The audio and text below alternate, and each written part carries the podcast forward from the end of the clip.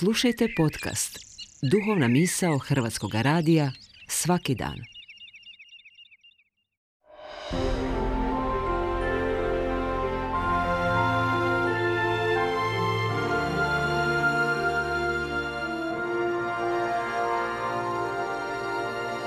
Duhovna misao.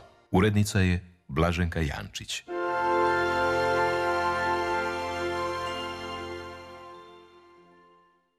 Poštovani slušatelji, lijepo vas pozdravljam. Ja sam Fradarko Tepert, Franjevac.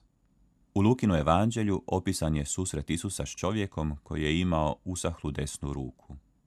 Tom prilikom, premda je znao da ga promatraju pismoznanci i farizeji i vrebaju hoće li subotom ozdraviti čovjeka, Isus poziva toga čovjeka u sredinu, gdje ga svi mogu vidjeti, gdje će svi moći čuti ono što Isus govori i gdje će svi moći vidjeti ono što će se dogoditi.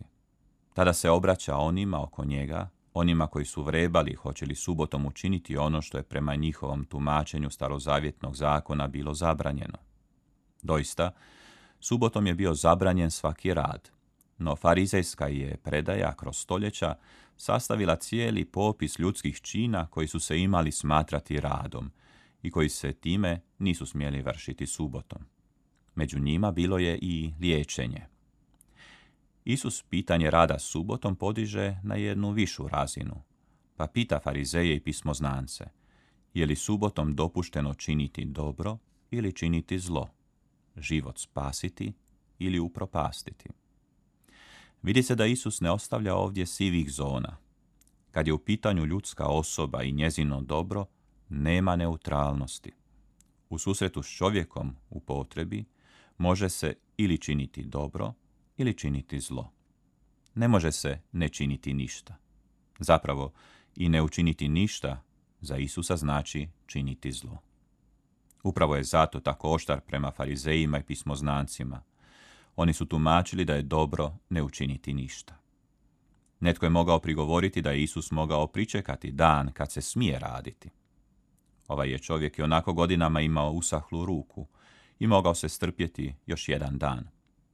Za Isusa dobro čovjeka ne može čekati. Kad nekomu mogu učiniti dobro, to moram učiniti odmah, bez odgađanja.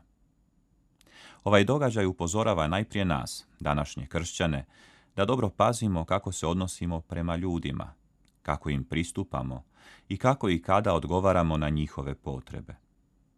Također, Ovaj nas Isusov postupak upozorava da neki propis, koliko god on dobar bio u sebi samome, ne možemo postaviti ispred potreba osobe. Tako često danas u medijima i na društvenim mrežama možemo pratiti žučne rasprave među kršćanima o različitim stvarnostima kojih smo svjedoci u današnjem društvu i u crkvi. U ovim raspravama zauzimaju se stavovi, izlažu se propisi kanonskog prava, ili izričaji crkvenog naučiteljstva. Navode se citati svetoga pisma. Sve je umotano u kršćanski celofan, ali se zaboravlja da je celofan proziran i da se kroz njega jako dobro vidi netrpeljivost, nestrpljivost, nedostatak želje da se drugoga makar pokuša razumjeti, a često i gola mržnja. Te rasprave odaju dojam kao da ih vode farizeji i pismoznanci. Mi kršćani trebali bismo znati zastati u takvim raspravama i pitati se činimo li dobro ili zlo. U susretu s drugom osobom nije to samo neutralno iznošenje činjenica. Pred drugom osobom ne mogu biti neutralan. Ili činim dobro, ili činim zlo.